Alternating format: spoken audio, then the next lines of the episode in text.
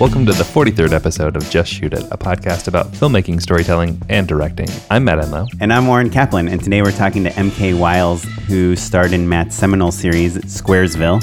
She also just raised a substantial amount of money on Kickstarter for her show, Edgar Allan Poe's Dinner Party. And it's really awesome, really interesting, and we're super excited to talk to her. And then later on, we're going to be joined by our friend Ben Caro, who is also in the midst of a Kickstarter for his short film, Cathedrals, that is going to benefit the blind. And he has some really interesting insights too. So if you ever cared about raising money for your project or finding out kind of what works and what doesn't, I think this is a great episode to listen to. Yeah, this is a great episode if you're thinking about kickstarting or curious about the trials and tribulations and triumphs of kickstarting. Yes. So kick back, relax, and let's start the show.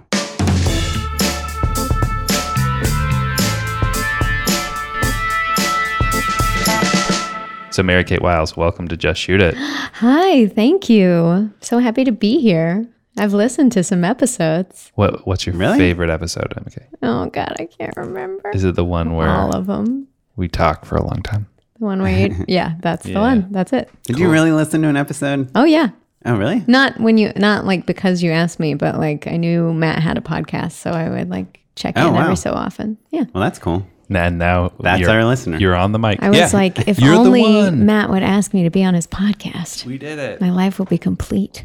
Well, Well, now you're done. All downhill from here. for listeners who don't know my life story or your life story quite as well as we do, give us a quick recap of how you found yourself in Oren's uh, living room. tonight. Sure, sure. So I'm Mary Kate Wiles. I am an actress. I'm from Arkansas originally. I came to USC and have lived in Los Angeles ever since. Since I graduated, I've been a part of a few projects, including Matt's own Squaresville. I played Zelda, and uh, from there, I also did the Lizzie Bennet Diaries and a bunch of other web series. I currently am working on my own series called Edgar Allan Poe's Murder Mystery Dinner Party that I act in and produce. And we kickstarted that back in the uh, winter. So I guess we did okay. And Matt thought I should maybe come contribute some thoughts. And here I am. So your Kickstarter, I saw today, you've raised seventy-two thousand dollars. hmm yeah, we did. That's pretty insane. Yeah, yeah, we did. Uh, our goal was 55 and we raised 72,000 on Kickstarter. We raised an additional few thousand through BackerKit as well after the fact. And, and what's BackerKit for? BackerKit is another service that helps you sort of organize your Kickstarter and like helps you fulfill perks and stuff. And we had known about that through the Tin Can Brothers, who are friends of mine who had run a Kickstarter a few months prior for their show Spies Are Forever, which I was also in. And they were like, use BackerKit, it's great. But the big draw was that people could still contribute after the end of the Kickstarter. So yeah, so we made an extra like three grand on there as well. And so they're like, hey, we'll take a cut, but we'll do all of your packaging and labeling and things like that? Ish. it, Yeah, we're not having them do that for us, but it does help you. You can have them do that. I think you have to pay an extra fee, but it does do a good job of like organizing what each level needs and Mm-hmm. like what you promised everybody. And it's I, I don't even know how to use it to its full extent, but and, but and, it is. and it also is like, hey, you donated for the poster level, but if you want a t shirt, you could still buy it. Yes, exactly. Yeah. So anyway, so yeah, so we raised about seventy five thousand total, and thank God because we sure needed all of that. And it's, it's we a set our feature? goal a little too low. It's essentially a feature. Edgar Allan Poe's Murder Mystery Dinner Party, which just launched. Its first episode is a web series. It is 11 episodes that are between 7 and 15 minutes apiece. We're going to be putting out one every week until Halloween. Welcome, friend, to Edgar Allan Poe's murder mystery, invite only casual dinner party slash gala for friends potluck. Sorry we're late. When will someone be murdered? Look here, before this night goes on, I have something to say. Fine, then the murder mystery is underway. Please, a grave and sinister act has been committed here this evening. Yeah. Louisa May's dress. oh. I mean to fetch an inspector. Good evening. A toast to ending this horrible night. No, no, no, no. This was uh, supposed to be a, a, a. Lenore? A good time? A good time! Who do you think we are? And altogether, it's about a, le- the length of a feature and scale of a feature. There's a lot of people and a lot of costumes and I'm just of moving parts. watching MK deflate as she. Well, it's funny because you watch, and if you watch her Kickstarter video, they talk about how much money it's going to cost, and they come up with some number, and they're like, "Oh wait, this isn't in like 2016 dollars. This is in like when was Edgar Allan Poe? Nin- early 1900s. Uh, no, 1800s. We decided uh, the show exists outside of place and time because Okay, because Ernest Hemingway is in it yeah, too. there right? are a lot of uh, authors that are there that do not make sense. you were like, time wise. wouldn't It's a it be fantasy. fun? Wouldn't it be fun if we just made jokes about each of these different characters? Yes. basically. Um, yeah. but we it's like a Bill and Ted's Adventure. Of, yes, of the yes, exactly. So authors. And Midnight in Paris is that? Yes. Are they all in the Yeah. Mm-hmm. same time, or do they yeah, mess, fudge that well, too? they do. they, f- I think they must fudge something. They they fudge things a little bit, but then also remember the woman who Owen Wilson falls in love with decides to go back in time herself. right, because so they everyone go, thinks yeah. the time Oh, before them is the great time. I forgot about that. But yes, so we have a bunch of different authors, but it takes place loosely in the mid 1800s. Oh, cool! Yeah, so it's a period I love piece. that time. Yeah, it's pretty fun. It's been it's been a lot of fun. So you set this goal of fifty-five thousand Yes. to essentially make a feature film, Uh huh. yeah. and then were you planning on paying the actors? Uh huh. Yep. In hindsight, that was not the wisest thing, but it turned out okay because we made a lot more money than that, thankfully. Um, we actually took it to a producer friend of mine. I, when we were planning this, I didn't even like know ballpark where to go, but I had been a part of a few other Kickstarters who had been aiming for that amount of money somewhere around there. And I knew that that was possible and I felt like that was doable with our fan base and like the people we had involved. And so we said to our producer friend, like, could we actually make this for 55? And he was like, yeah. Um, that was optimistic. But thankfully, uh, it all worked out. And even then, what we did shoot, because our budget, you know, because you have to, Kickstarter takes money, you have to allot for your perks. Our budget Amazon was more, takes money as well. Right. yeah. Our budget was Wait, Amazon takes. to like do they own Kickstarter? Uh, the Kickstarter does all of their processing through Amazon payments. Oh, So Amazon takes their cut in Yeah. addition. So, so if someone gives you twenty-five dollars, what do you get? it, it takes out altogether like about 10%. yeah. The Kickstarter fees and like the credit card fees and everything. Yeah, and I- I think actually- people's pledges who don't go through. if you're thinking of kickstarting, look this up. But I think that that scale changes relative to uh, how Oh, much that may money be you true. make. That I may be think true. Uh, on smaller numbers, it's closer to 15. I think. Oh, interesting. Yeah, Oh, I 'cause think there's a minimum for credit cross a- card transactions. Right, exactly. So you cross a th- certain see. threshold. I yeah, I think with Squaresville, which raised much less than that, It was like, I think it was closer to 15. how much did Squaresville raise? I want to say 12,000. Oh, I was thinking like 15. Maybe it was 15. That's impressive. Yeah, so so it kind of brings up a, a point that I wanted to make that's interesting. I think oftentimes with an ambitious, hungry producer, of which we were both once upon a time, mm-hmm. there's that thing of like, well, how much money do I think I can make based off of friends, family, and whatever following or fan base you have, right? So th- there's a there's a little bit of like, well, we think we can make fifty five so mm-hmm. let's figure out how to make a show that's fifty five thousand Exactly. Yes. and I think that that's a smart way to do it. I think, correct me if I'm wrong, but there's a little bit of like, you've been, a, this is your 80th rodeo now, right? Yeah. So I'm sure you had a notion of things you wanted to do differently or things that you really loved about shows that you wanted to kind of inherit from all of those different experiences. Yes. And all of those come with a price tag, mm, mm-hmm, right? Mm-hmm. Wait, are you talking about the production or the Kickstarter? the production and the Kickstarter actually. Yeah, mm-hmm. because I think the other thing that's really gnarly that I think we probably talked about the cost for fulfilling all of those incentives can be pretty prohibitive. Yes. And you have to have incentives Yeah. Yeah. because I don't know. I'm gonna just gripe for like 20 seconds, but my Get biggest everybody. problem with Kickstarter.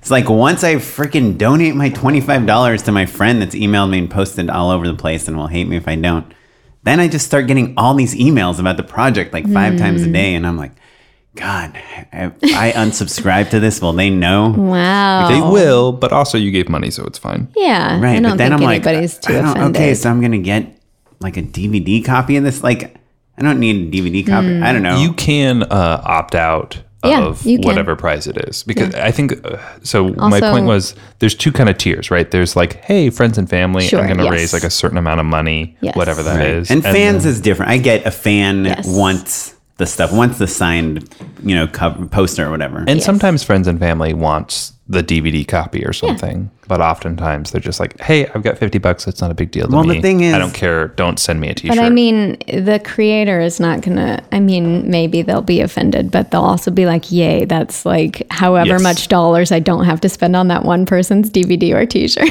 because that's Right. where we are right now. Because we're fulfilling perks right now, and they're expensive. you're not doing T-shirts though, right? No, because you said don't do T-shirts.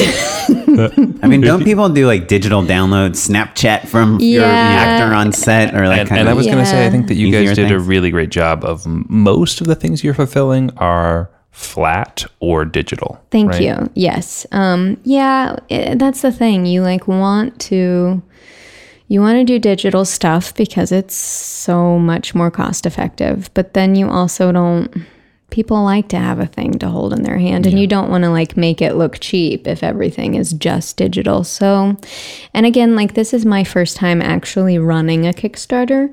We we tried to be like good about uh, picking, you know, giving some like physical things and then also making some digital things and pricing things higher if they were going to cost more. We're just sort of in that phase right now of like actually paying for the perks and we're seeing how much it it, it always costs more than you think it's going to. I think that's probably a good rule of thumb. We're not like in trouble, but it's just like you go to the post office and you get postage for 400 envelopes and it costs $250 and you're just like especially when you have a lot of international people A- And also, I imagine that there's a part of you when you're like budgeting things out, you're like, Mm-hmm. oh, okay, so I bet that postage is going to cost around $250. I could spend that right now Mm-hmm. on the dolly that I want for the day Mm-hmm. or, or, you know, a boom up or something and pay for it later. And Mm-hmm. I imagine most producers would probably be like, well, all right, I'll just, Mm-hmm. you know, work a night shift or something and make it up later. Is that a situation that you guys found yourselves in? not exactly. I mean we did go like somewhat over budget. Not terribly by any means. I mean i feel like anybody's going to go over budget especially when you're doing the size of production that we were. Are you guys done shooting? yes. Yeah we shot 100%. for mhm, we shot for two weeks in may Oh, okay. but yeah we're completely done And is the show all done? It's gone through post. No, we have edited about half of the show. So we're continuing to edit as it comes out. And do you like? You know, I've worked on so many things where like we blow our entire budget on production, and then post Yeah. production comes, and I'm we're not the only producers, we being Shipwrecked Comedy, which is who's doing the show. We also brought on American Black Market and that is run by these two guys, Brent Madison and Ryan Murphy, and they were very, very, very good. I mean, they've produced things like they actually know what they're doing. Like American. Horror Story and uh, yes, exactly. No, a different Ryan Murphy. I bet he Um, loves that joke. Ryan M. Murphy, I should say. and they were really, really good about like really being hard on us about like in our meetings being like, you guys need to have contingency. Like we need to set aside this amount for posts and we do not need to touch it. And thank God, because otherwise we probably would have been more apt to be like, eh, we'll figure it out. Yeah, how much does editing cost? Um, yeah. I can edit it at home. Yeah, yeah, exactly. I mean, so yes, we have money left over for perks and stuff. We're still sort of, and there's also things that we had to cut on that we would like to be able to like go back and put more money into, but it just kind of depends on like where we're at once we do the perks and that sort of thing. Some people that just like helped us out that we would like to actually mm. pay and mm-hmm. stuff like that. So yeah, but for the time being, we've got a little extra cash and hopefully we don't go completely through it. We did budget for perks, but it's just like budgeting versus like actually doing it. Now I'm finding is like we did okay, but I'm just like nervous because it always Sure. ends up costing more than you think it's going to. yeah. When, and when you spend $250 on stamps. That's because international stamps are a dollar a piece. Yeah. Yeah. When we did, we had like the store for the Hammer, the this movie I did, Mm. and we had posters because it seems they were so cheap to make But it's like you're saying, Matt, like, how the hell do you mail a poster? Yeah. You got to buy a cardboard tube, Posters Yeah. are the worst. and Yeah. they're Yeah. like 40 inches We do have a lot of posters. and they're inefficient to package as well. With Squaresville, I ended up folding them. Yeah. Hey, it's called Squaresville. Getting a square of a poster. yeah. So, who directed your show? His name is William Joseph Stribling. We call him Joe. Sometimes he goes by William. I don't know. Joe Stribling. Never He's great. Strib or No one with one name involved in this project. No, everyone has multiple names. He is an NYU grad, and he's someone that Sinead, one of the writers, went to school with there. And I, I had not met him until we sat down with him to talk about the show, and he was a perfect fit, and he's excellent. We're he's also editing the show, and we're very, very lucky to have him. So let's talk a little bit about that, right? Because Yeah. you, um, you know, you've been on all different sizes of sets, from the very smallest to like huge Yeah. TV shows and movies and all that stuff. Yeah. What were you looking for as an actor turned producer when you were hiring a director? Sure. I mean, that's a great question. And this whole experience, I mean, I'm not, this is my first experience as a producer, is what I'm trying to say. I produced a short film last year for myself, but that's like a short film that cost like uh, maybe a couple thousand versus essentially a feature that, you know, costs many, many thousands, uh, is very different. And also, we should just just to clarify, we all know the number when we kickstart, but like there's decades worth of favors that you're pulling, Yes. and resources that you're pulling. The, the show did not actually cost Yes. Yeah. 75k or whatever it is Yes. you raised. It cost Yes. Like you A- got a a lot of free, million, Yes, free more than that. locations, free extras, yeah, free people, exactly. free cameras, lots free of gear. lots of kindness and lots of favors and um favors I mean, you paid for already. You had a down payment Yes. on, or that you're going to be paying off for. yes exactly that's not to say that like we didn't pay people but people weren't working for a lot that said i think we made it look pretty damn good I thought your Kickstarter video looked pretty damn Thank good. Thank you. We Even though you acknowledge in the video that it, it could look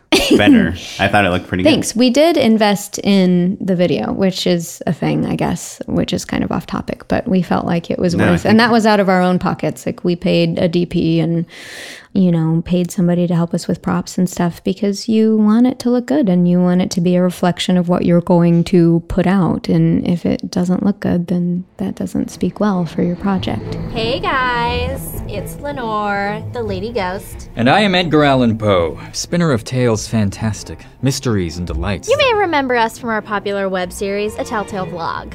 And the Oscar winning film, The Raven. That didn't win any Oscars.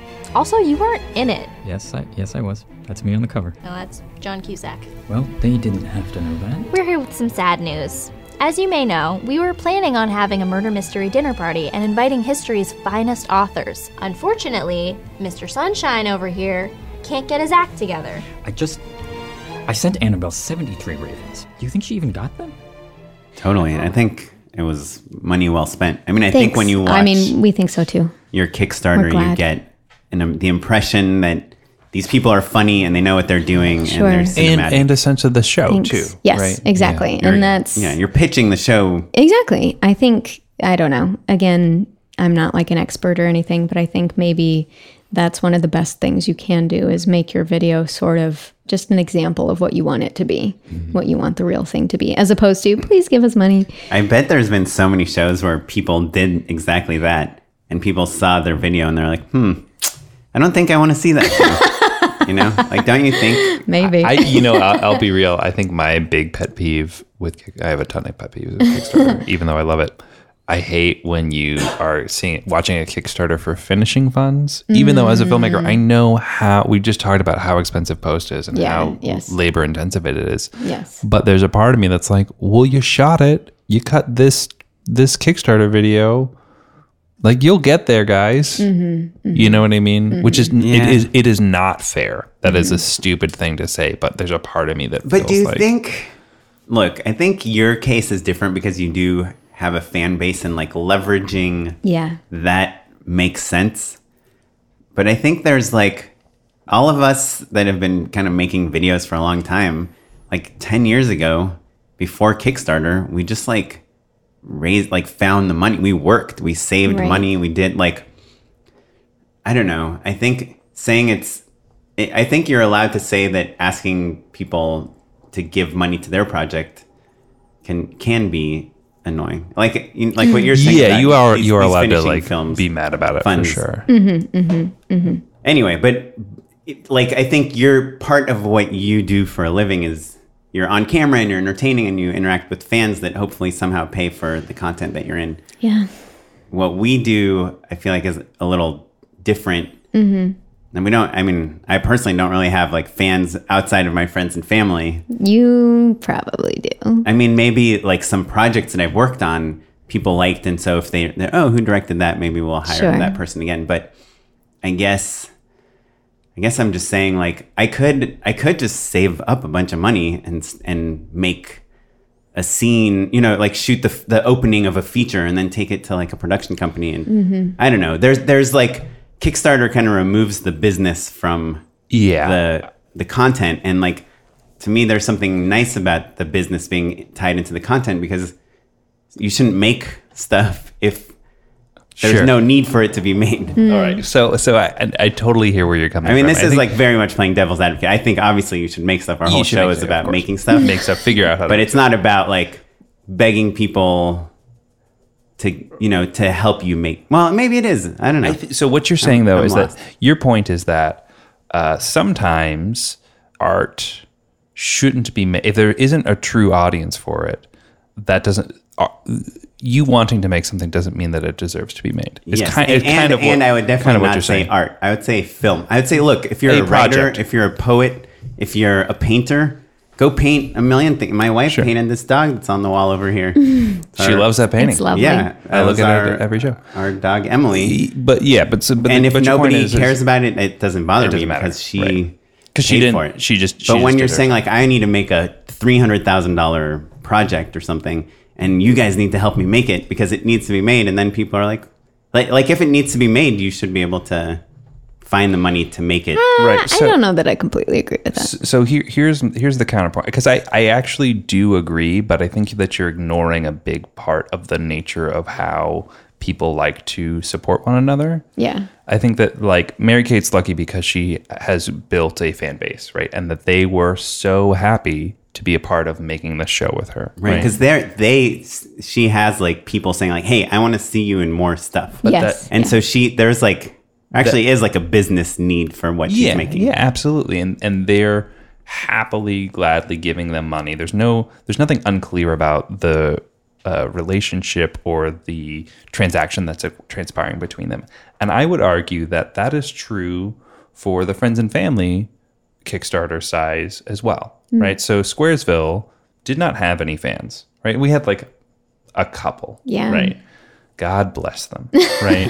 but it was really just, uh, I, I would say 90%, 95, 99% of, of those dollars you could trace back to someone, right? Whether it was a f- friend of the cast or something like that.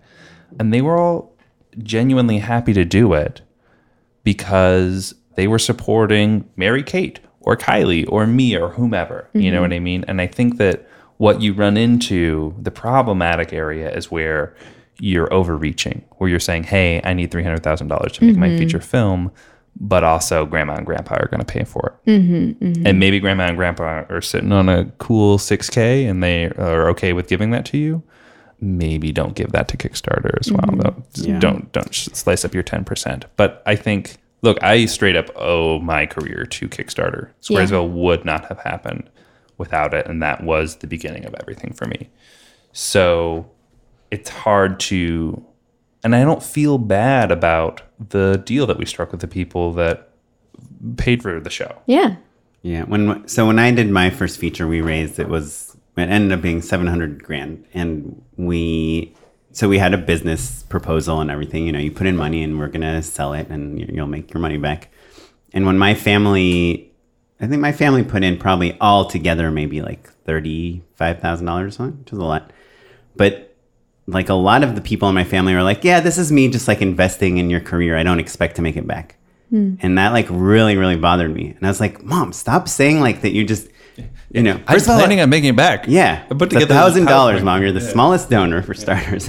um, but second of all, like you're gonna get it back. Like that's the whole thing. You're not. I'm not saying like give it to me because I'm your son. I mean, I'm saying you'll trust me because I'm your son and you know me, and Mhm. other people don't. But I'm. You're giving me this money because we're gonna start this business together and we're gonna sell it and people are gonna like it. And here's like why, and then you'll get your money back. And so I wanted people to believe that like what I was making was something that the world wanted. Mhm. Did they get their money back?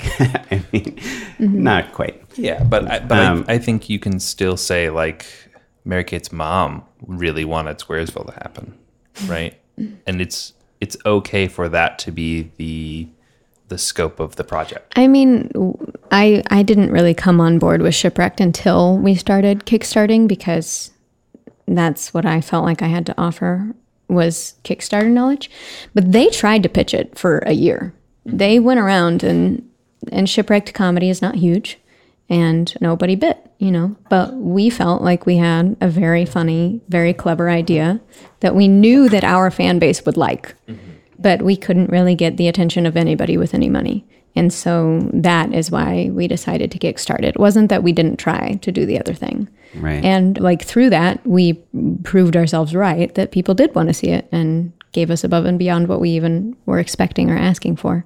Yeah. So I don't know. It's tricky with like smaller, more indie creators because it can sometimes be hard to get that, or uh, we don't know how to do it. I don't know, you know, Right. finding that money. I mean, just listening to myself talk about this, I do think that like what I'm talking about is kind of like the old way of Yeah. doing things. And there is something about like nowadays they say no one is really willing to pay for content, right? Like everyone's Yeah. like sharing their Netflix password. Like, Yeah. oh, Hulu, you got to pay 10 bucks. Like, like cable, I'm not paying for cable. Like there's this whole idea that content should be free. But on the flip side, there's this idea that you can use Twitter to like Sure. chip in for Kim, you know, Zach Braff's movie or whatever. Like that that we're all connected now, and so instead of huge corporations paying for the stuff, like we can all pay for the stuff, right? Like the Bernie Sanders, like grassroots movement. Sure. Like, and so I do think maybe I'm a little bit stuck in the past on this.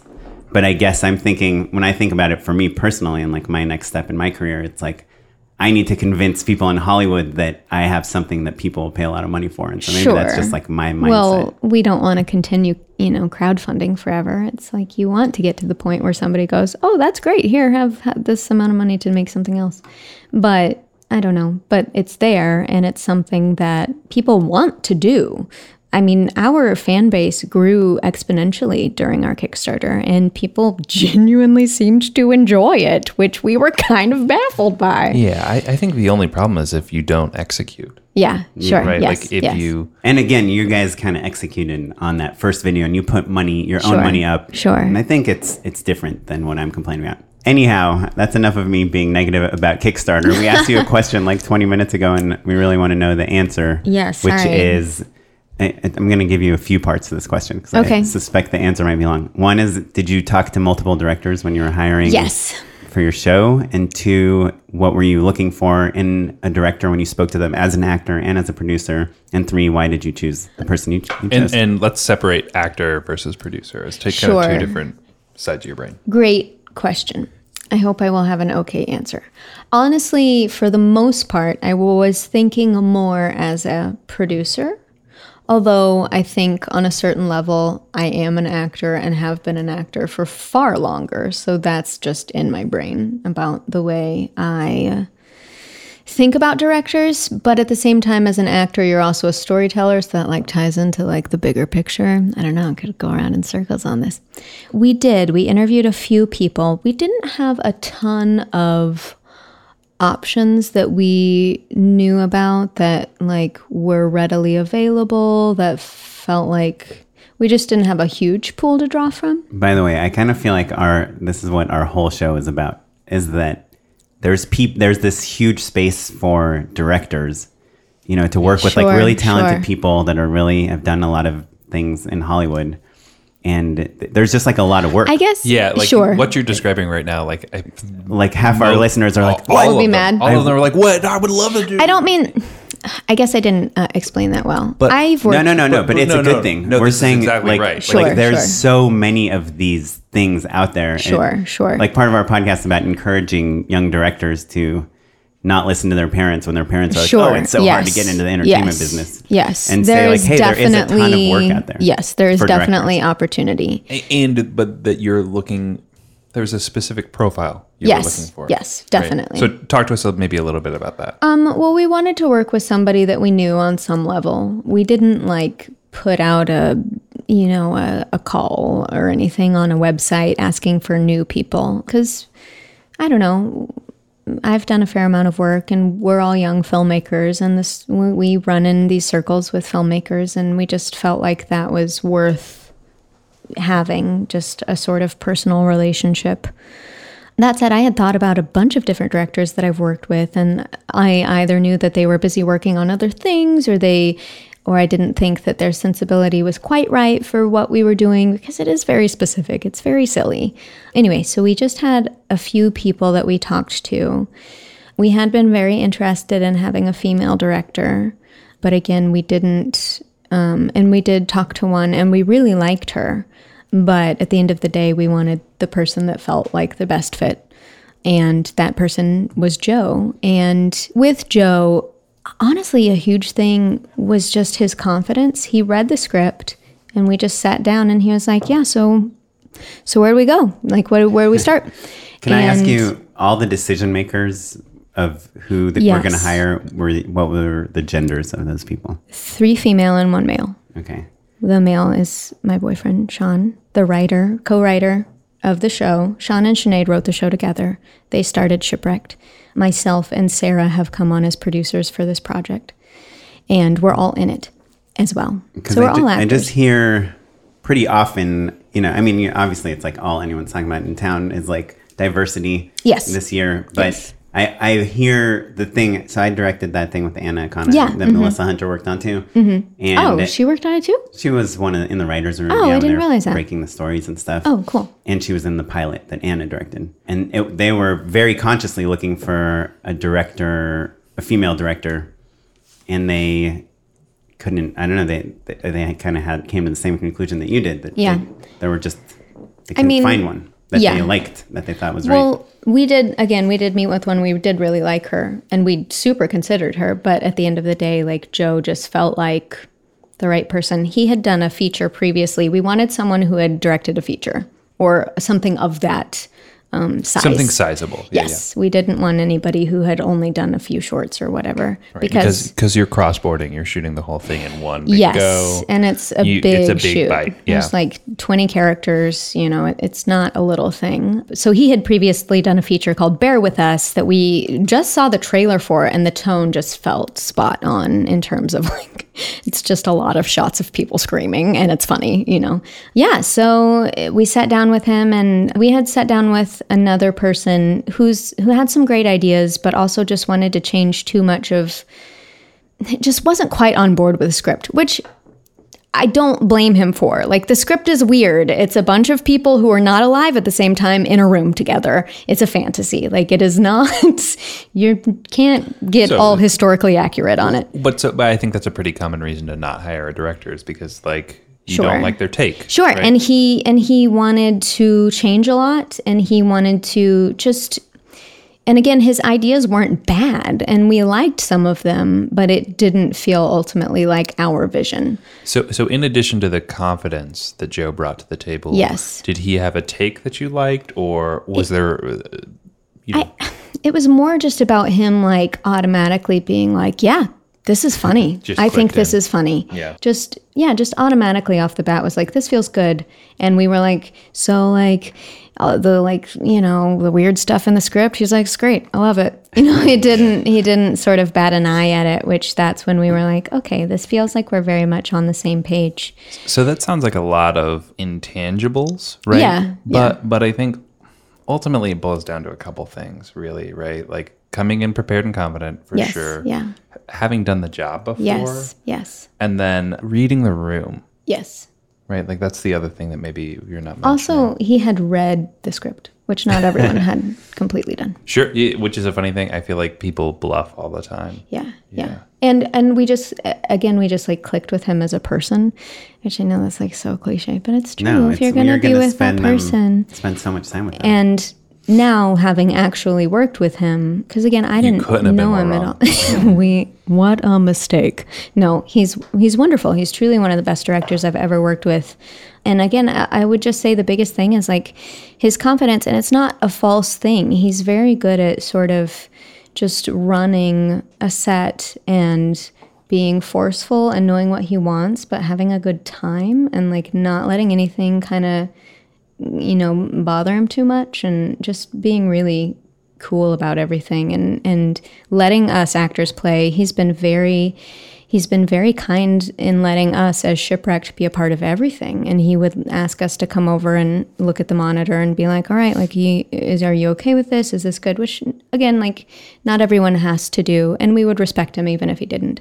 But it's really nice that he's sort of allowed us to make sure that our vision mm-hmm. you know lined up with his vision. Did you guys ever disagree creatively on anything? not really. Not like nothing huge It's kind of interesting. Like as a, a lot of what you're saying is like super interesting. I think at, at least for a director that's like trying to get a job because like when you go in for a meeting, you basically have to decide if you're gonna say a like this seems really hard. That's actually when I was pitching myself on Miss Earth. I was like, I don't know, guys. I don't think you can we can shoot all this. Sure. And Anna was like, uh, okay, then why do you want to do this? because we're shooting it, which I, you know, I think was like a Mm. Mistake mean- on my part to say that. But also, so you can either go in and do that, or you can go in and say, hey, I love it. Let's do it right now. And I think, I think the latter will probably put you set you up a little bit better. That's not to say that he didn't like. There were times when he was like, and we cut down the script a lot because it was an ambitious shoot, like without question. And he would be like, "This is a lot. Like you guys, you guys need to figure this out. You guys have to." There was like a location that we couldn't figure out what to do, and he was very much like, "This is your problem, and you need to you need to figure out how to do it." He wasn't just like, "Yeah, it's fine." You know what I mean? Like when he needed to put his foot down about making sure things got done so that the whole show got shot he definitely did that and would offer up advice or suggestions uh, if we wanted them. And you also like, you know, you have to mean it, right? Like whenever Yeah. you're interviewing, yeah, I feel like there's been a handful of times where the money was really good. You know what I mean? Yeah. And I've been like, I I love this oh, I'm really bad at that. opportunity, and y- yeah, like you just realize that this is a stupid plan, right? Like people see through it. So like walking in, being genuine Mm-hmm. with your execution, with your confidence, with all of that stuff. You can't bluff your way through anything, Yeah. basically. And I think at the end of the day, there's this, there's a real thing to a good fit, you know? Like Mm-hmm. if you don't like the material and you go in and you pitch yourself, whether Yeah. you're bluffing or whether you're telling them what you would change, Yeah. unless it's Project Greenlight this past year, then they probably won't hire you. Yeah. Right? Because you're not a good fit. Unless you're making a TV show where you're going to be the most dramatic person, Right. You're not getting hired. Yeah, I don't know. I mean, I feel like I don't know if my answers are very good. I feel like ours was a special case and that it just was a very much like right time, right place thing that we found him and it was clearly like the right fit for us and I don't doubt that at all.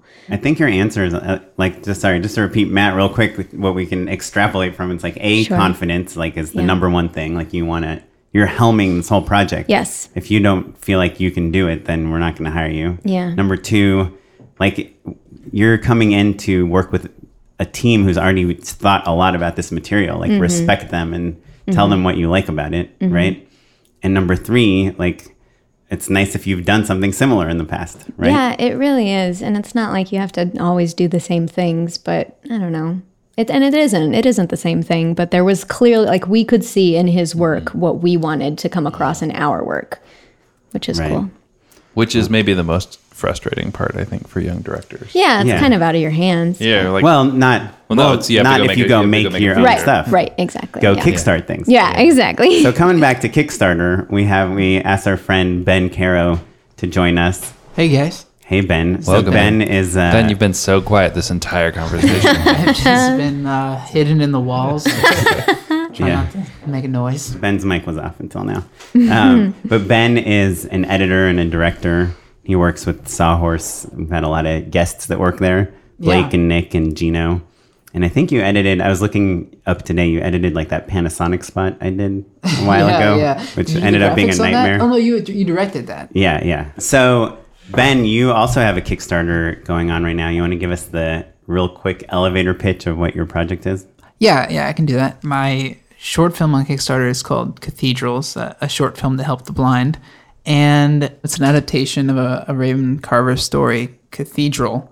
But we've cast a blind actor to play the lead. And we're also using this as an opportunity to raise money for organizations that, that help the blind and empower them. Cool. And you're kickstarting right now. We can check out a little bit of that video right here. to you. We're not, in the end, out to make money. We're to make a change in the world for the better. This can serve as a ripple effect that just because they have a disability, that doesn't define who they are. If you support this film, you're supporting something that will help improve relations between people in society. I want to make something that's going to benefit the world, and I hope you can join me on that journey. I hope you support us. Um, thank you for your time. It's interesting because I've, I've wanted to do this film for a while because I have some pretty cool ideas for, for sound design that is super interesting to me at the time. But once I got into the casting and finding the right person to play the blind character, Who is a blind guy? who is a blind guy? I, For real, I- like a blind actor. He's he's really blind. He's a, a blind actor. He's been blind since age five. I started realizing that what I thought was that the the most interesting aspects of the movie, um, not was not the interesting as- aspects of the movie.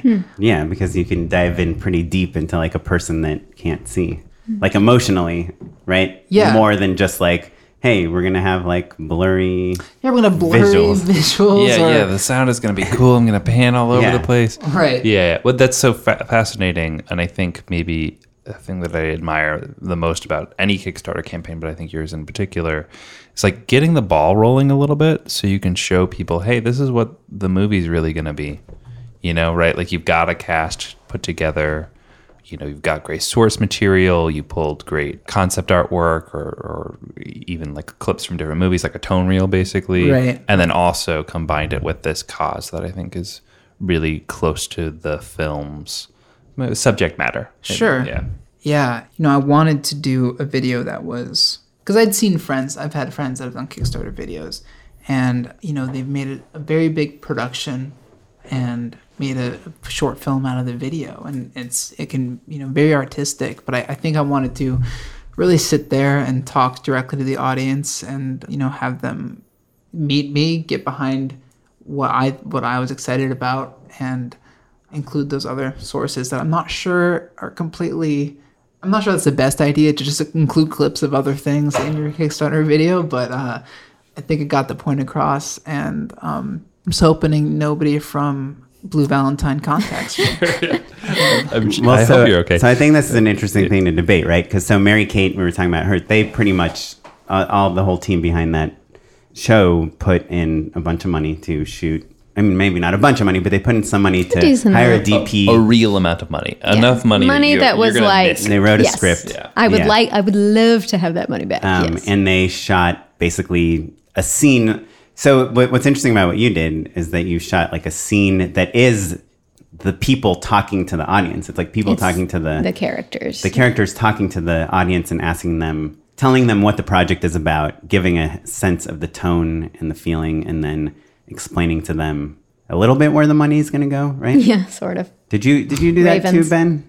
Um, you know, I just skipped the money part because there were Hmm. there was so much I wanted to talk about and so little time. Wait, you didn't talk about money in your Kickstarter video? Maybe that was that's the. I'll go back. I'll, I'll re-edit it, and I'll be back here in five minutes. Well, I, I do think it's worthwhile to say specifically what you need money for because oftentimes you are unlocking an audience that doesn't know how much things cost, mm-hmm. you know. But you can always do that with a graphic. I mm-hmm. love I, I love like a hey, filmmaking is really expensive. Check out below. Mm-hmm. And I'm pointing down like I'm hosting the video right now, guys. Just so we know, just he is pointing down. I'm pointing right down now. and I'm not lying. Um, but like, here's how it breaks down. This is how much things cost, and this is where we're going to spend our money. I think transparency, I think, is um, an explanation is pretty valuable in Kickstarter. Well, that's a that's a great tip for uh, your audience, but And not too late for you. So for me, Yeah, you can Thanks, still do that. Can yeah. you Yeah. edit your video once you put it on Kickstarter? Yeah, you can it locked in? re-upload. you can. Oh, I didn't know that. Yeah, I, I actually took out a chunk of the, the main video because I noticed uh, people were watching about halfway through. Oh, can you see when people are You clicking can- out like YouTube? Well, actually, no, that I said that I said that incorrectly. I, I noticed that about half the people were watching it all the way through. So I thought I would change that up. And what you can also do is embed videos in the in your story in the Mhm. description. So I took out chunks about Evan producing the hammer and things like that, stuff that wasn't directly pertinent to working with blind people, and stuck that into. Oh yeah, it's probably worth noting the person that produced the movie I directed is producing this too, Evan That's right, yeah. who we've had on the podcast Oh. before. Right. And you know, my movie starred a deaf guy, and I also was like, "Oh, deaf people like their doorbells are flashing lights instead of chimes." You know, how cool is that? Let's like make a movie about that. Hmm. And it very soon turned into something a little deeper than that. Hmm. You know, which is like what it's like to try to find a way to communicate with the world that communicates through speech. Yeah. You know. Yeah, you know, what really inspired me when, I, I mean, as we were looking for this actor, I contacted uh, a guy who runs a, a theater company in Santa Monica called Theater by the Blind. And I said, Do you have anybody for the part? And he said, I might, but does it pay? Because all of my actors are, are living below the poverty line. Most of them are. And that's when I started realizing that it was it's very hard for a blind person to be employed. Not a lot of companies want to hire blind people. They think it's gonna not they're not gonna be an asset. And also in Hollywood and also in the arts, people are not gonna want to cast a blind person when they can find a, a nice Right, name Jamie actor Foxx. to do so. Yeah, yeah. I mean, I understand. You know, we all know that that you need stars attached, but there's something that is lost. And I think, you know, Russell Harvard, who who starred in Evans' movie, uh, Oren's movie, The Hammer, um, the deaf actor he was he's referring to. Somebody did an interview with him, asked him if if a a person who could hear played him in a biopic of his life, how he would feel about that. And he couldn't even answer it because it just, you know, that's not who he was. And I think there's something very important for whether a deaf person, a blind person, or any person with a disability or diversity uh, to see themselves represented on screen in these mediums to say that like let's say you're going blind and and you see a blind person up there who's a lead in a film you know that you can still achieve your dreams and you can still be a, a working person. And this kind of exposure is really helpful. So anyway as i'm as i'm making this movie as i'm putting it together i started realizing how that's the interesting part about movies like this. And i started writing about that for for disability blogs and organizations. And I, I do think it can make a difference. You know how Modern Family they mm-hmm. had that the the gay couple, and the widespread acceptance of of that show and its popularity kind of coincided with the the sea change um, with marriage equality, and there's some studies, well not studies, but people do think that that actually did do something to help Yeah. people. I mean, Just- wasn't Will and Grace? Wasn't Will gay? Mm-hmm. yeah Yeah, I mean, there's been gay characters, Mhm. but I guess Gay probably probably like fifty year old like Sure, sure. men in the Midwest Yeah, weren't yeah. watching Will and Grace. Yeah. but they're watching Modern Family.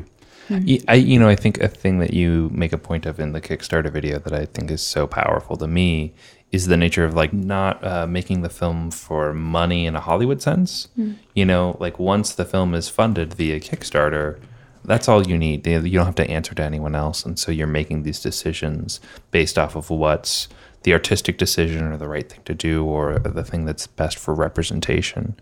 And I think that's a really beautiful aspect of Kickstarter, right? Like you know, so often we're like, ah, I want to make this thing, and you know, we're going to kickstart it, and it's going to launch my career, and all that stuff is great, and I am a person who did that. But I think there's something awesome about giving yourself permission to just make the movie you want to make as well. Yeah, and that's you know that's definitely the case for all independent film. And I, I, just wanted to sell out immediately. yeah, I'm also big into selling out. Um, so Mary Kate was ta- talking to us about perks. Um, Perks. Yeah, how expensive they are to fulfill. Mhm. Have you thought about that? Yeah, uh, you know, it's definitely something you ought to think about when you make the perks, and to try to keep everything in the digital space or the um, flat mail by letter space. Right. uh, I think. Um, I I I did T-shirts. It was like I, it was pretty early in Kickstarter. It was, yeah. Wait, Mary Kate, what's your biggest perk? Like the biggest donor gets? The biggest donor gets executive producer credit. Um, our biggest perk was coming to set. Oh, cool. Did And anyone do it?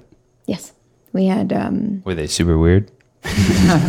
no, they were all wonderful and perfect. No, it was your dad. Yeah. We had four set visitors Oh, and wow. one that could not attend because she lives in Australia but still gave us $2,000. That's nice. Wait, so do you think giving someone a credit, like an EP credit, people care about that? Like non-film people care about that?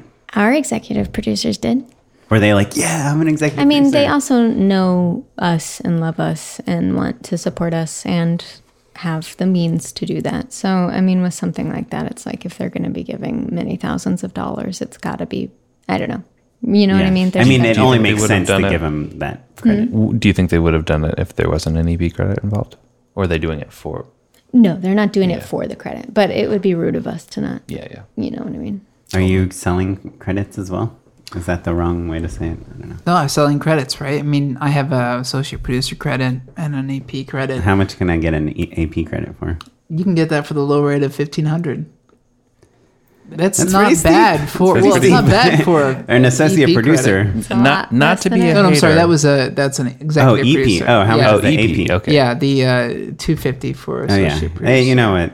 An associate producer does. I will say this, not to be a jerk, Ben, but I think an EP credit makes sense, right? Mhm. I don't love making incentives, uh, or sorry, perks, credits, incentives, basically, if they're not an executive producer. That is liter- literally the job sometimes. It's just like, hey, give us money.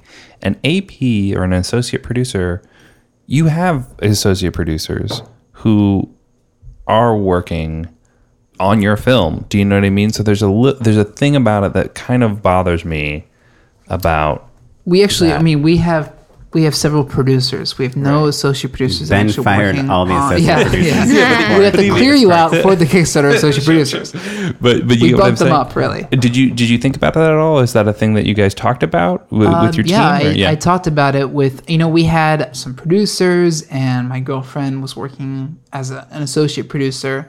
She's been- you know she's producing the thing Yeah, with yeah. everybody else, and on researching, I it, it seemed as if most short films it- were doing around the two hundred dollar Yeah, yeah. range, and I understand, and that's actually why I thought. That anybody who's working on the film, who's Yeah, actually yeah. putting their heart and soul and time, you know, you they should get a producing credit. Sure. And you know, an AP credit, it's um So you did delineate though. You were like, okay, yeah, yeah. everyone's a producer unless If Yeah. If you are interested in having your name out there, Mm-hmm. you know, producing, and you want to be attached on IMDb to, to projects that you think are interesting and in your in your wheelhouse, it's not a bad way to throw two fifty down. Sure. And be up there. Yeah. And I had a lot part of, of AP the journey credits too. in high school. That's how I got a semester ahead in Come on. college. sure. Um, Ben, you're in the throes of it right now. Like you're like Halfway through. halfway through. Yeah. when is your It's uh, gonna campaign be end? uh, ending Friday, September 9th at 9 p.m.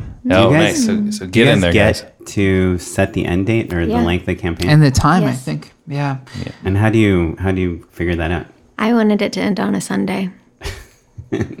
I just because we did live streams every Sunday, and Sunday felt like a good day Oh, so it's you like you could had, like, a involve. yep, Yeah. we had a countdown, and we had like a whole thing. You could You did involve live streams the for the campaign. Mhm, Oh, mhm. cool. Have you done that, or have you thought of that? Or? Yeah, I've done a couple live streams on Facebook by myself. You know, I did one yesterday, and actually, I think I got um, three people donated because of it. Oh, really? I think So- that's super smart. That's yeah, cool. We had a huge bump on live stream days. There was like thousands of dollars Yeah, because then you're joining the party, Yep. right? That's right. Yeah. People are interested. What is going on? Yep. And Yeah. then you know you get momentum. You should set up people with like phones behind you. Right. Yeah.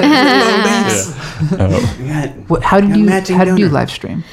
We did it on our YouTube channel. Oh, There's okay. more of us. There's Right. four of us, and we would bring in our cast and uh, like other guests if we could. Um, we would play games. We do it for four hours every Sunday. Did you give away tote bags? That's kind of how I away- felt. You know, raising NPR. You know what we would do? This drives. feels so gimmicky, but it, people loved it. If people pledged a new pledge or added to their pledge by any amount, we wrote their name on a piece of paper and we put it on the wall behind us. Yeah. And it That's cute. worked. Yeah, yeah. And people loved it. And we did something different every time. Originally, we just did it because we did one on Valentine's Day. And we were like, oh, cute. We can like make Valentines. And it worked so well that then the next ones we were like, okay, what can we do today? And and so did you find people were re-upping? Yes. Yeah. That's cool. Ben was just taking his clothes off. Yeah. or you can do that. I took a shot every time somebody. I don't know. There's Ben, no I'm. I'm gonna admit I'm upset that my name isn't on the on the wall now. Yeah. Donated. I don't know what to do. So thought the message was pretty clear. Uh, but no, no. But uh, for those of you who haven't kickstarted, it's a it's a full time job. It's Yes. like really it's hard work. So so kudos to both of you guys. Ben, as a person who's in the middle of it right now, is there anything else in addition to, to live streaming? Is there anything you would want to tell people who are thinking about kickstarting? Yeah. Um, you know, you just said it's a full time job, but what's interesting is that it's really a full time job before you you launch. It's three months yeah. prior or, or whatnot because you know I, I feel like as if I'm I tried to lock in a bunch of support beforehand. You know, you make the Facebook page, and I and I teamed up with these organizations that help the blind for them to post on their pages. As soon as you press launch, you feel like you're just uh, waiting to be picked for the kickball team, and like you're struggling to like work out and make your muscles look big. And I'm like, man, I should have been doing bench presses this whole time. Sure, sure. So I think the best strategy, and you see this a lot in the tech in tech, but not quite so often in film, is getting people to sign up for an email list. Um, Facebook's mm-hmm. good, mm-hmm. but you know the algorithm you you can't quite guarantee that you're going to reach everybody at the same time. So that when you launch, it's a there's a hard day and you don't put it off three times like I did, and an email goes out and it says now now is the time that you need to, to pledge mm-hmm. because I think it's the first three days that you know your your Kickstarter campaign is up on the recently launched, and that's a really good time to gain eyeballs that you wouldn't have otherwise. So that's a big tip that I would give. Yeah, that's great. What about you, MK? Yeah, uh, just do your work ahead of time and make sure it looks good. It's just worth putting the work in. I found that, I mean, it's different if you're doing a narrative thing as opposed to, you know, God knows what, but making a sort of just a full experience for them. Like we named our tiers dinner party things, just like sort of making it a whole package of like, okay, I want the after dinner mint, or I want the like help us in the kitchen. Just sort of like creating that atmosphere around it. I don't know, it makes it kind of fun, I guess. And also the other big thing, which was inspired by Matt Enlow many a year ago. Is, Not that long. You're right. We're Like very young. 45 years ago, I 45 years, yes. Is uh, have incentives throughout the campaign. You did that with Squaresville. Like incentives that change? Um, So so group incentives basically. yeah. So Once you hit a certain level, they get something. Yeah. So regardless of whether, like, say I, I've got 25 bucks, I'm in high school. That's a lot of money for me. I'm going to throw that money in. But when Squaresville or Poe Party reaches $5,000, you you guys did a great job of saying like, oh, okay, well now you get to know a new cast member. Yeah, we announced our cast as we went every five thousand Oh, dollars. We and I mean it worked out well for us because we had a huge cast and we tried to be smart about spacing out like famous people versus like not so well known people. But just something to keep the momentum Right, going. like a heartbeat. Yeah, to it's keep like what you people YouTubers excited. Do they say it's like the, the quantity or like regularity is like more important than Mhm, mhm. having one amazing thing, right? Because At a you, random time. then you do, you get to the middle and it really plateaus, and you start to think like, "Oh my God, what have I done? I'm gonna fail. Ah, what can I do to like get people to like?" Is that why I you feel know, like this right now? Is that why I'm crying? It's Yeah. just where I'm listening. It's okay. okay. You'll Wait, get through so, it. Sorry, I know this question is like seven years old or whenever quick Kickstarter started, but you don't get the money unless you raise, you reach your Mhm. funding goal, right? And Mhm. what stops you from just putting in the rest of the money yourself on the day You can. of? Yeah, yeah. You, yeah. I mean, you have to do it through a different bank account. But Why for your name to not be on it? because I think probably everybody knows this. If they're really, if they've got you know twelve thousand of the fifteen thousand that they're raising, it's like you call your mom up, you say, "Hey, listen, I'll pay you this money back immediately.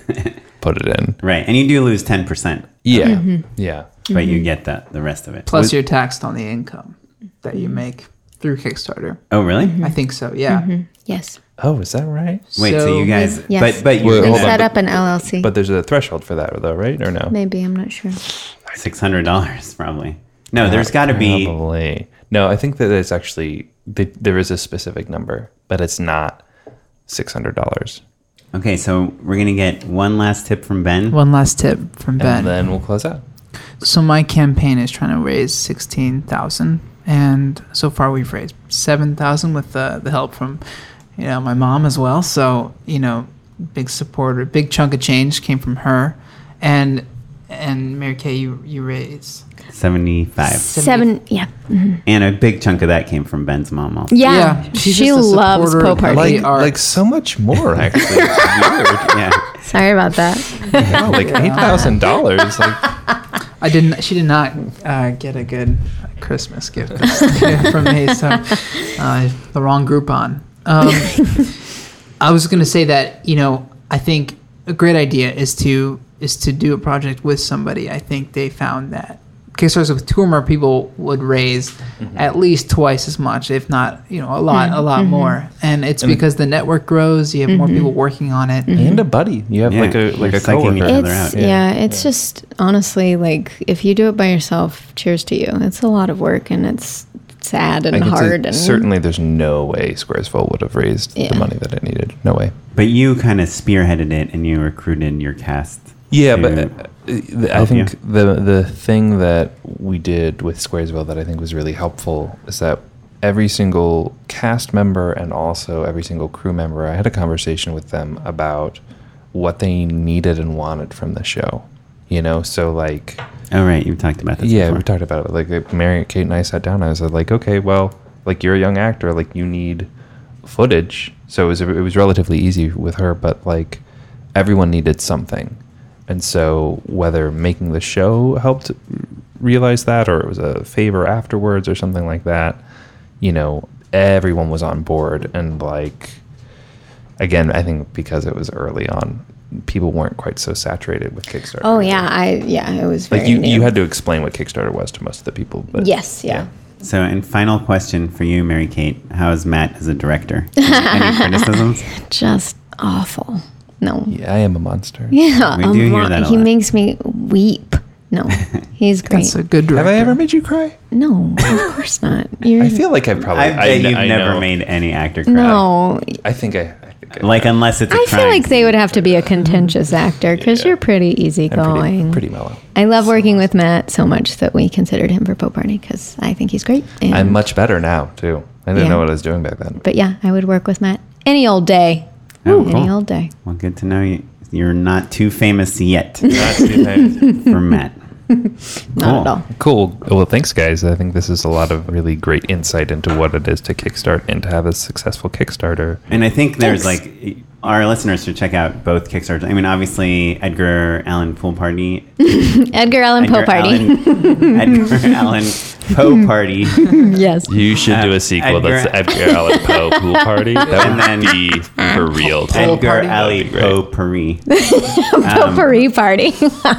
is the campaign's over, but it's Yes. really worthwhile to check out the Kickstarter campaign because it's like kind of a perfect Thanks. example of like how, you know, if you're doing a series, how to do that. And then I Oh, think shucks. Ben's is a really good example of like a little more like an issue based Kickstarter, which is cool, but still about film. So definitely check those out. Thanks. And so to close it out, we always do uh, unpaid endorsements where we talk about cool things that we are into this week. Unpaid endorsements. Cool. So for my unpaid endorsement this week, there's a new DJ Shadow video called Nobody Speak. Have you guys seen this video?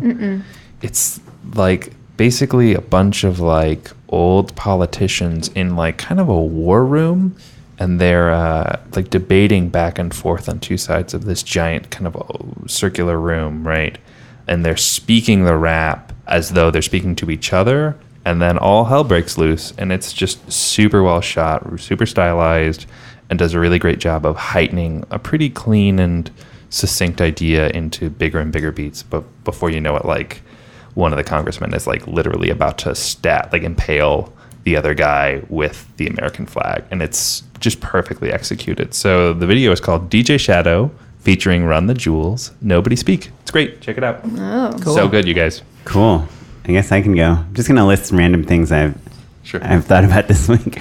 One is there's this guy named Nathan Barnatt that's like a YouTuber that my friend works with, and he recommended him for some project, and I was like checking out his YouTube channel, and he made this pilot for Adult Swim called Youth Large um, that you can watch the whole thing online. It's with Kyle Mooney before yeah. he was on SNL, and it's um, a bunch of UCB people, and it's just like one of the weirdest things I've ever seen. it's a 22 minute pilot. I love Kyle. I think he's so funny. Yeah, and they were like, let's make a way weirder version of It's Always Sunny in Philadelphia. And I think they definitely accomplished it, and it ended up not being picked up, but it's like insane. Just so weird. Like on YouTube, people are like peeing their pants for no reason Well, in I- half the scenes. I mean, but it's funny too, and well written, well acted. It's not just like gross for being gross. Uh, look up Youth Large Nathan Barnatt, B A R N A T T. He, you may have seen he had a bunch of viral videos where he would do kind of like crazy rubbery rubber Yeah, body well, he dances. looks like this, like Trevor from Grand Theft Auto, and he like plays him. He's like this homeless guy, pretty much drunk guy, and he goes and plays him. Yeah, and does prank videos. There's one where he has like a dead body that he's like trying to get rid of, you know, on the street. Anyway, he's pretty funny. Check him out. And the other thing I've just kind of been thinking about is how like I haven't read a book in like over a year. I think. I think the last book I read was Understanding Comics that you oh. recommended on this podcast, and I was listening to Slate's Political Gabfest, which has actually turned into like my favorite podcast. that Which was also- also recommended on this show to us by Eric Kissack. Mm-hmm. if you guys are into politics at all, I wish it came out like every other day because like Yeah, it only comes out right now. Yeah. once a week, and I'm like, I want to know what they think about Hillary and Donald today. Yeah. Um, but uh, they recommended this book called Underground Airline, which is kind of about like the Underground Railroad if it happened today, you know, the slave thing. So I don't know. I was like, I should read the book, that book. And everyone's talking about the. I know that Steven Spielberg's making the movie of Ready Player One. Mm, Sure, that yeah. book, which I never I read. And I'm like, so good. I'm just gonna read some books, which a year ago would not have been a big deal at all because I used to read books, but. Then you gonna- had a baby in a podcast. Yeah, but also just like my phone, I'm just like reading the news all I in the never read either anymore. I was a literature major, and I, I Yeah, you I get in like, bed and put you're it like, on read my the news, list right? to read a book this year. Right. How many articles have I written? Uh, read Yeah, this year? I don't even read articles. I just read headlines. I read the first paragraph. I'm like, yeah, I get it. get I'm it. not paying Got for a. New York Times subscription. okay. I read my three out of three this this year. Yeah, headlines are good enough. Um, anyway, so yeah, I'll let you know how the reading goes, how the book thing goes. I'm trying to bring them back. Bring them back. Well, if you this is something that you can use on your phone that that uh, won't make you feel guilty. It's a actually an exercise app called Zombies Run. I think it was kickstarted when it first started. It's a genius project of storytelling where it's basically a TV show that you only listen to when you're when you're jogging or running. So Wait, it's a podcast. you can call it a podcast, you can call it a game, you can call It's sort it of like augmented reality, right? It's Is that right or no? I think I've heard of this. it's kind of like Nike Run meets The Walking Dead. So it'll track your movements, track your speed, and also play you a story. So basically, the there's been five seasons so far, and each season has 23 episodes. And you can spend each episode, you know, it can be 20 minutes, it can be 60 minutes, it can be a mile, it can be um, a marathon. You can just uh, tailor it how you want to. The story is basically you somehow survive a helicopter tra- crash and you hear somebody in your ear like coming coming through like an intercom and he's like okay i don't know who you are but you seem to be good at running. Just there's a bunch of zombies where you're at right now run to our safe house. It's a, s- this township called Abel Township. It takes place in the uk so everyone's british and adorable. Um, and basically every mission you're going out you know getting supplies meeting people. Uh, there's a huge overarching storyline in the season one about you know like a, a weird township that's kind of like a North Korea in the post-apocalyptic universe. I don't think I've ever run as hard as I've run listening to this. So so let me. Does it change if like say you're like ah I ran down and I'm too slow? Does it know that you're like That's- falling behind and you're gonna get eaten by a zombie? That's actually where the game parts comes in because I think you can turn these off, but there's if if you have zombie chases enabled, and I think that's the best thing to do because I'm a, I'm a believer in like interval training, high intensity sprints and such. So every once in a while, it'll tell you that zombies are chasing you, and they work it into the story. And you have so many seconds to outrun them. And if you don't outrun them, you lose some of these supplies that you pick up along the way that you can use to build your base in the app. So it's it's they've really thought this thing through to make it Crazy. a That huge universe. so Wait, can I fucking use it on a treadmill? That's cool. Yeah, you can use it on a treadmill. You don't need to use the It's not GPS. GPS. You, you- I mean, it's it's better with the GPS, but if you're somebody who wants to even And how many people have just like run into a truck? yeah, it's uh, I, I have gotten very True much for all of running it. though, or Just pretending people Yeah. you're walking are, are around are zombies. It's it's it can be dangerous. And you listen to like an action workout mix, you're good to go. Yeah, so. yeah. If you don't like running, but you need something to motivate you to do so, this is this is great. It's called Zombies Run, and I think it's free to download, and you can pay for an extra subscription or something now. That's awesome. Yeah, I love so cool. when people gamify something you don't want to do. It's to the only way to do it.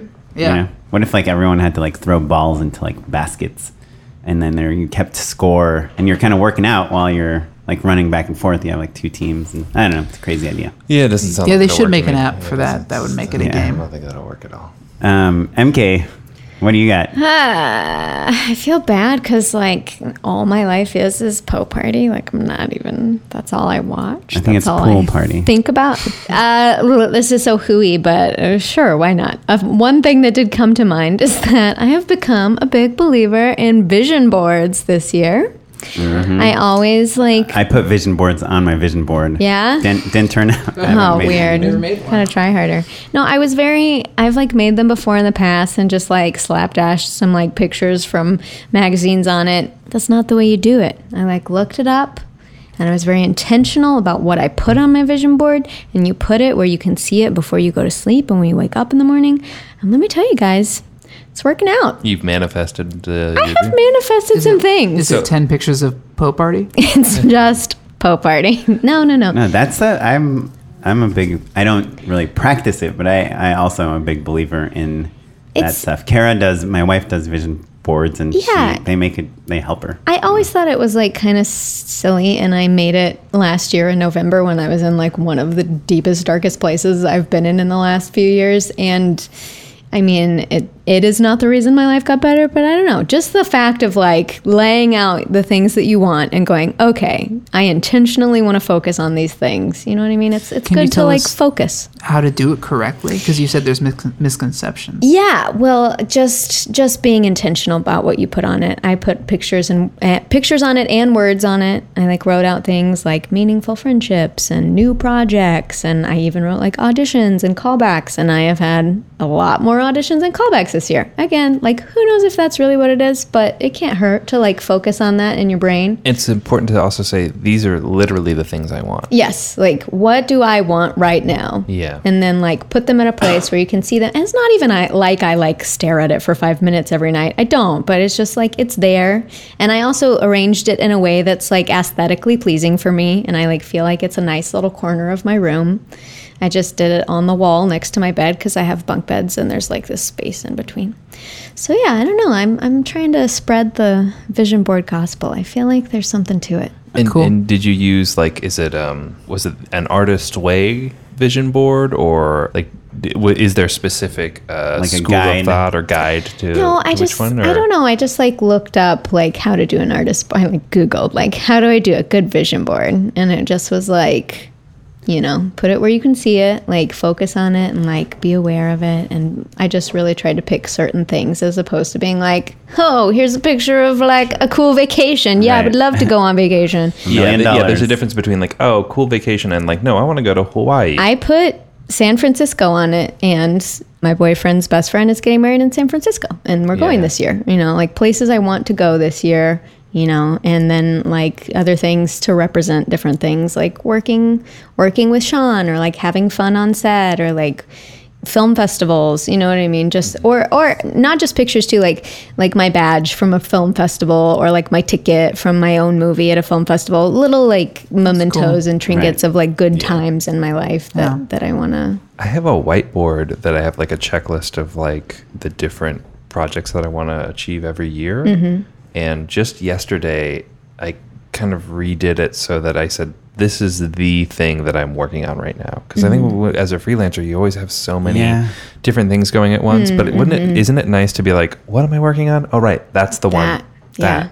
Well, yeah, I think I was gonna make that same point. I wonder if like a vision board is like more helpful for like a freelancer. Like, let's say you are an actor, like you wake up in the morning and you don't have anything planned for the first half of the day. It doesn't hurt to just see like auditions, callbacks. And you're like, oh, maybe I should like submit myself or call Mm-hmm. Yes. that, return that email. Like, Right, it if just you know, already focus know you. those are the big goals you have. But the thing about the whiteboard is like, I feel like there's a difference between a list of projects and then the vision board is a little more emotional, right? Like, here's a Mhm. ticket from when I was at this film festival and I felt really good. I want to feel like Mhm. that again. And what did I do? What do I, what's something I can do today to make That's me feel great like that again? Mm-hmm. Yeah. Because I have like the lists and they're just, they just kind of stress me out. Well, the difference between a whiteboard though and a, a list, because I love lists as well and have them all over the place. But the whiteboard is still like up. It's kind of a maybe a hash, half measure between a vision board and a, and a list. Somewhere where you can like see So it. you and- see it, and you still it's that reminder of like passively saying this is this Mhm. is explicitly what I want to be doing. This is what I'm focusing on because it's like oh you've got so many different projects or ideas or Mhm. things you want to develop. Like what's my priority? Mhm. Yeah. There's this book that is kind of like a big, like known, I think, in the business world. My friend recommended it to me, and she said, My dad read this book and got rich, and he gave it to me, and you should read it. Whoa. What's And the book? The book is called, I'm not kidding, it's called Think and Grow Rich. Wow. And it was written in like the 50s. And it is basically the idea that if you tell yourself every day, I'm going to be successful and get rich, it'll work. I mean- and it's Is like that the the same. secret to happiness, though? At the end of the day, Um, I mean, you know, I think he uses rich as the word to sure, like, sure. rich But like giving ways. yourself confidence works. Like you have to like you sometimes have to fake your way to that sort of thing, but it does have an effect on your psyche after a while. Yeah, you just have to remind yourself that there's like a direction you should be Mhm, moving mhm. as opposed to waiting. Mhm. Um, well, cool. Very Cool. uh, uplifting end. Yeah. Oh, good. Look at that. Well, we manifested the end of the show. Where can we find you guys? Well, you can find Edgar Allan Poe's Murder Mystery Dinner Party at Shipwrecked Comedy on YouTube. So if you just search Shipwrecked Comedy, it'll come up, or youtube.com slash shipwrecked comedy. Or you can find it from my Twitter, because I'm that's all I talk about, which is MK Wiles, M K W I L E S. Great. And Ben, how can we find your Kickstarter and submit Yeah. some cash? That would be great, cash. guys. Even five dollars helps. Um, you can find it. The movie's called Cathedrals. You can find it by googling "Cathedrals: A Short Film to Help the Blind." Best URL is bit.ly slash Cathedrals Movie, and yeah, you can find it on Kickstarter, uh, Twitter. I'm on there at Vagrant Tourist. Great. Awesome. Well, uh, if you want to find out more about the show and you love to tweet, you can visit us at Just Shoot It Pod or uh, check out all of our show notes and the things that we endorse today on www.justshootitpod.com. That's on the World Wide Web, in case you were Yeah, curious. Definitely don't need the www. Thank you.